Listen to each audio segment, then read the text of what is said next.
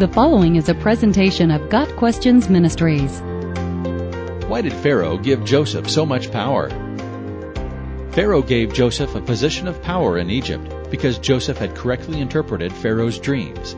God gave Joseph the ability to interpret the king's dreams and the wisdom to recommend a course of action. Joseph's proposal seemed good to Pharaoh and to all his officials. So Pharaoh asked them, Can we find anyone like this man, one in whom is the Spirit of God? Then Pharaoh said to Joseph, Since God has made all this known to you, there is no one so discerning and wise as you. You shall be in charge of my palace, and all my people are to submit to your orders. Only with respect to the throne will I be greater than you. Genesis 41 verses 37 through 40. Pharaoh believed that Joseph had a spiritual power that would benefit his country. Spiritual powers were taken very seriously in Egypt during this time, and Pharaoh promptly promoted Joseph to be his second in command. Interestingly, this is the third time in the Genesis account that Joseph's spiritual life is appealing to non-believers. The first occasion happened while Joseph served in Potiphar's house, when Potiphar saw that the Lord was with Joseph, and that the Lord gave him success in everything he did. Joseph found favor in his eyes and became his attendant. Potiphar put him in charge of his household, and he entrusted to his care everything he owned. From the time he put him in charge of his household and of all that he owned, the Lord blessed the household of the Egyptian because of Joseph. The blessing of the Lord was on everything Potiphar had, both in the house and in the field. Genesis 39 verses 3 through 5. The second occasion took place during Joseph's time in prison. The Lord was with Joseph. He showed him kindness and granted him favor in the eyes of the prison warden. So the warden put Joseph in charge of all those held in the prison, and he was made responsible for all that was done there.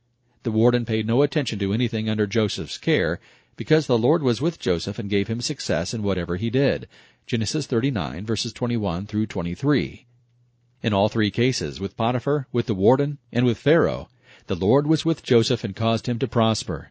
The emphasis in Genesis is not on how great Joseph was, but on how God blessed him. Joseph was used by God to preserve the descendants of Abraham, through whom God would bless the entire world. In contrast to the favor shown to Joseph by the Egyptians, Joseph's older brothers despised him on three occasions and then sold him into slavery. The first time they resented Joseph's coat of many colors, which represented authority. The second time the brothers took issue with a dream of Joseph's that indicated his family would someday bow down before him, a dream that eventually came true. The third time, the brothers were jealous after Joseph shared a similar dream. Soon after they threw Joseph into a pit, sold him into slavery, and led their father to believe Joseph had been killed by wild animals. The shameful actions of Joseph's family stand in stark contrast to God's work in Joseph's life in Egypt. In his family, Joseph was despised three times, then rejected. In Egypt, Joseph interpreted dreams on three occasions and was accepted as a leader by a pagan ruler. God took an unlikely person from the lowest of positions to the highest levels of influence.